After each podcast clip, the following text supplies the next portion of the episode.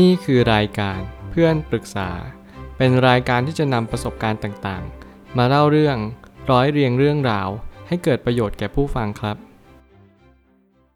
สวัสดีครับผมแอดมินเพจเพื่อนปรึกษาครับ วันนี้ผมอยากจะมาชวนคุยเรื่อง มีลูกได้ไม่กี่เดือน สามีไปมีภรรยาใหม่ จะทำยังไงดี มีคนมาปรึกษาว่า เราเป็นคุณแม่เลี้ยงเดี่ยวได้ 4 เดือนแล้วพ่อของลูกทิ้งไปตั้งแต่อายุ 2 เดือน ตอนนี้ลูกอายุได้ 6 เดือนแล้ว และได้ข่าวมาว่า แฟนหนูมีภรรยาใหม่ตั้งแต่ลูกอายุ 3 เดือน แล้วฝั่งนั้นก็มีลูกติดมา 3 คน ทุกวันนี้ลูกตัวเองไม่เคยส่งเสีย แต่ไปเลี้ยงลูกภรรยาใหม่ จนปัจจุบันภรรยาเขาก็มีลูกอีกคนแล้ว ตอนที่รู้เรื่องราวนี้ก็จิตใจย่ำแย่มาก แต่ก็สู้ขึ้นมาได้เพราะว่าลูกจริง ๆ ค่ะ อยากได้กำลังใจเพื่อให้ลืมเรื่องเลวร้ายแบบนี้ค่ะ งานนี้ก็เป็นงานถนัดสำหรับผมนั่นก็คือการให้กำลังใจ จริงๆ แล้วผมเชื่อเสมอว่ากำลังใจเป็นสิ่งสำคัญ เพราะว่ากำลังใจนั้น เป็นเชื้อเพลิงเดียวที่ทำให้จิตใจนั้นขับเคลื่อนต่อไปได้ ถ้าเราทุกคนนั้นขาดกำลังใจ เราทุกคนนั้นก็จะไม่สามารถยืนหยัดต่อสู้กับสิ่งต่างๆ ที่มันลายล้อมตัวเราได้เลย สิ่งหนึ่งในชีวิตนั่นก็คือเราต้องเรียนรู้ว่ามันเกิดขึ้นอยู่ดับไปเป็นของชั่วคราว ไม่มีอะไรคงทนถาวรสักอย่างเดียว ตราบใดที่เรายังเป็นมนุษย์ ยังมีการเกิดแก่เจ็บตาย ตราบนั้นเราก็จะไม่สามารถที่จะรักษาอะไรไว้อย่างแท้จริงได้เลย เราทำได้แค่เพียง ยืมเข้ามาใช้ แล้วก็อยู่บนโลกนี้อย่างมีสติ สิ่งเหล่านี้เป็นสิ่งที่เราต้องมองย้อนกลับมาที่ตัวเองว่า เราต้องการแฟนคนนี้จริง ๆ หรือเปล่า ชีวิตนี้เรามีอะไรมากมายกว่านี้ไหมลองตั้งคำถามไปเลยว่า ถ้าวันนี้เราไม่มีสามีคนนี้ เราสามารถที่จะทำอะไรต่อยอดไปได้หรือเปล่า เมื่อคำถามเกิดขึ้นคำตอบก็ย่อมปรากฏเด่นชัดตามมา ผมไม่ตั้งคำถามขึ้นมาว่า เราต้องแยกระหว่างเรื่องส่วนตัวกับเรื่องของคนอื่น ตราบใดที่เรื่องนั้นไม่ใช่ตัวเรา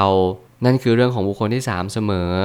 ถ้าเกิดสมมติเราเอาทุกๆ เรื่องเนี่ยมายำรวมกันแน่นอนชีวิตเราจะวุ่นวายเต็มไปหมดเลย เราต้องแยกกันว่า สิ่งที่เราควรจะสนใจหรือโฟกัสไมากที่สุดก็คือตัวของเราเอง มันจะมี 3 บริบทอย่างเช่น ตัวเรา แฟนเก่าเราแล้วก็ภรรยาใหม่ของเขา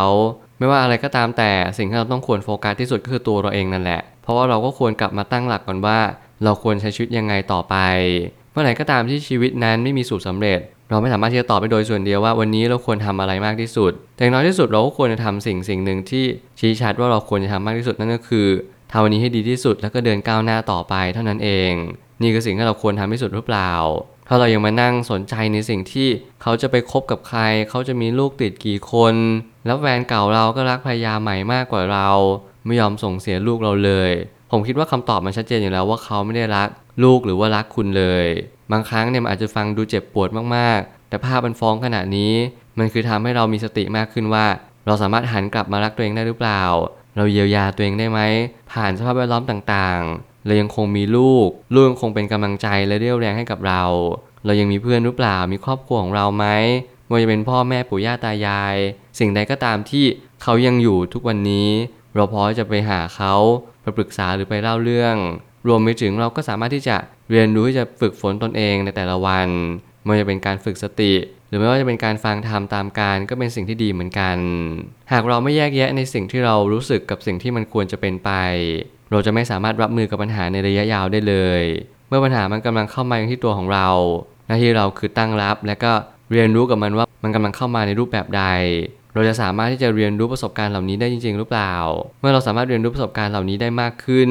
เราก็จะตระหนักได้เลยว่า เราไม่สามารถทำอะไรได้มากมาย มากไปกว่า เราเรียนรู้ที่จะตอบโต้กลับอย่างมีสติ ไม่ว่าจะเป็นในเรื่องของการเปลี่ยนแปลงต่างๆ ผมไม่สามารถที่จะไปตอบหรือระบุได้เลยว่า เราควรจะวางตัวอย่างไรกับการเปลี่ยนแปลง เพียงแต่เราก็แค่ต้องมีสติ รับรู้ว่านี่คือการเปลี่ยนแปลงที่มันเข้ามาในชีวิตของเรา เราทุกคนนั้นมีการเปลี่ยนแปลงที่ไม่คาดฝัน บางครั้งเขาไม่ได้จากเป็นแต่เขาว่าจากตายก็มี ไม่ว่าคุณจะพบเจอปัญหาใดๆ ขอให้คุณระลึกรู้อยู่เสมอว่า ทุกอย่างมีเหตุผลของมันเสมอ และทุกอย่างทุกชีวิต ล้วนแต่มาบ่งบอกว่าเราควรจะก้าวเดินต่อไปท่ามกลางเมฆหมอกท่ามกลางมรสุมอุปสรรคต่าง ๆ นานาที่มันถาโถมที่ตัวเราอยู่เสมอ และนี่คือชีวิตที่สุขสมบูรณ์หรือเปล่า ตอนนี้สามีเราได้มีภรรยาใหม่ ซึ่งแน่นอนเรื่องจะมีลูกกี่คน แล้วมีลูกติดไหมก็ไม่ได้สำคัญสำหรับเราอยู่แล้ว โฟกัสให้ถูกทิศก่อนในระดับแรก เมื่อทิศทางสำคัญกับความเร็วนั่นหมายความว่า เราต้องรู้กันว่าเราควรโฟกัสกับอะไร วันนี้ใครก็ตามที่กำลังเจอเหตุการณ์แบบนี้ คุณต้องหันหัวเรือกลับมาที่ตัวเองให้เร็วที่สุดเพเพราะคุณต้องเรียนรู้ว่าคุณยังมีลูกอีกคนหนึ่ง และก็อย่าลืมที่จะต่อสู้ท่ามกลางปัญหาเหมือนเดิม ขอแค่เพียงคุณต้องมีกำลังใจให้กับตัวของคุณเอง พยายามหากำลังใจจากสิ่งรอบตัว ยังมีคนที่ทำดีกับคุณไหมยังมีคนที่พูดดีๆกับคุณอยู่สม่ำเสมอต่อเนื่องหรือเปล่า สิ่งเหล่านี้เป็นสิ่งที่เราสามารถเก็บสะสมความสุขเล็กน้อย เพื่อจะมาเป็นการสะสมแต้มของความสุขในอนาคตต่อไป ถ้าเราไม่สามารถเรียนรู้แบบนี้ได้เลย ชีวิตเราก็จะไม่มีความสุขเลยเมื่อเราต้องโฟกัสที่ทิศทางเมื่อนั้นเราก็จะรู้ว่าทิศทางที่สำคัญที่สุด ก็คือทิศทางที่จะบ่ายหน้าไปทำให้ชีวิตของเราดีขึ้น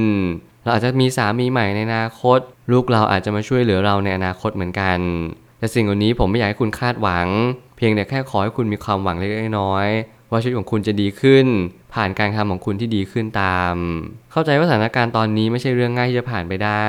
ให้ตั้งต้นที่ตัวเราเอง อย่าเพิ่งไปคิดเพราะว่าลูกคือสิ่งสุดท้ายของชีวิต ตอนนี้จิตใจที่เรากำลังย่ำแย่ คุณก็จะต้องเรียนรู้ที่จะรักษาตัวเองเอาไว้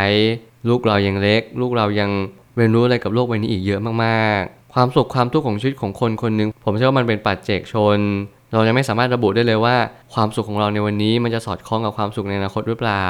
เพียงแต่แค่เราทำวันนี้ให้ดีที่สุด ผลลัพธ์นั้นจะเกิดยังไงก็ปล่อยให้ผลลัพธ์นั้นมันเกิดขึ้นไป ขอแค่เพียงว่าเรารู้ว่าวันนี้เราควรทำอะไรมากที่สุด เรารู้ว่าบางสิ่งบางอย่างในชีวิต มันไม่สามารถที่จะดึงรั้งอะไรไว้ได้นาน ตัวเราคนเดียวเราก็ทำหน้าที่ของเรา ธรรมชาติก็ทำหน้าที่ของเขาแล้วอีกคนคนหนึ่งที่เข้ามายังชีวิตของเราเขาก็ย่อมเรียนรู้ที่จะทำอะไรสักอย่างหนึ่งเพื่อตัวของเขาเอง สิ่งนี้เป็นสิ่งที่ชี้ชัดแล้วว่า เราต้องเรียนรู้สิ่งเหล่านี้มากยิ่งขึ้น เรียนรู้และเข้าใจตกผลึกให้กับชีวิตได้ว่า เราทำดีที่สุดไปแล้ว รอผลลัพธ์ให้มันตัดสินเราเท่านั้นเอง การคาดหวังการไปนั่งดูว่า โอ้โห เขาเป็นยังไงบ้างในชีวิตประจำวัน และเขามาสนใจเราบ้างหรือเปล่า เป็นสิ่งที่ไม่สมควรทำอย่างยิ่ง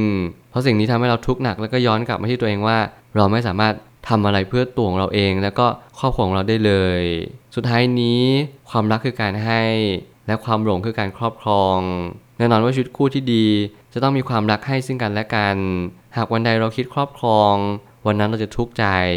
นี่คือสิ่งที่เป็นกฎต้องห้ามเลยว่าเมื่อไหร่ก็ตามให้เราหมดรักแน่นอน เราก็ต้องพาตัวเองออกจากคนที่เราอยู่ด้วยณวันนี้ เพื่อไปตามหาสิ่งที่มีความสุขจริง ๆ ต่อไป บางครั้งเนี่ยความรักมันก็มาในรูปแบบที่เราต้องยอมปล่อยให้เขา ไปเริ่มต้นชีวิตใหม่ ทั้งๆที่ชีวิตของเราก็ไม่ได้ดี อย่างสิ่งที่เราเคยคิดว่ามันควรจะเป็นแบบนี้ แต่แน่นอนผมเชื่อว่าทุกอย่างมีเหตุผลของมัน ชีวิตของเราจะมีความสุขความทุกข์ มันก็จะขึ้นอยู่กับสิ่งที่เราเคยกระทำทั้งหมด อย่ามองว่ามันเป็นเรื่องบังเอิญ อย่ามองว่ามันเป็นเรื่องมีคนทำร้ายเราหรือแฟนเราไม่ดีกับเรา แต่ผมอยากให้คุณมองว่า ถ้าเกิดสมมติคุณทำดีจริงๆ ในความสัมพันธ์ครั้งนี้ แล้วแฟนคุณเลือกที่จะออกจากชีวิตของคุณไป ไปคบกับแม่ไม้มีลูกติดมา 3 คน แล้วก็กำลังมีลูกใหม่คนหนึ่งสิ่งเหล่านี้เป็นสิ่งที่แต่ละคนนั้นมีโชคชะตาไม่เหมือนกัน เราไม่สามารถจะไปกำหนดได้เลยว่า ใครดีกว่าหรือใครแย่กว่า เอาเป็นว่าเขาพอใจแบบนี้กับคนนี้ในณตอนนี้ โอเคแล้วเราจบตรงนี้ ถ้าเกิดสมมติวันหนึ่งเขารู้สึกเสียใจกับมาขอโทษคุณ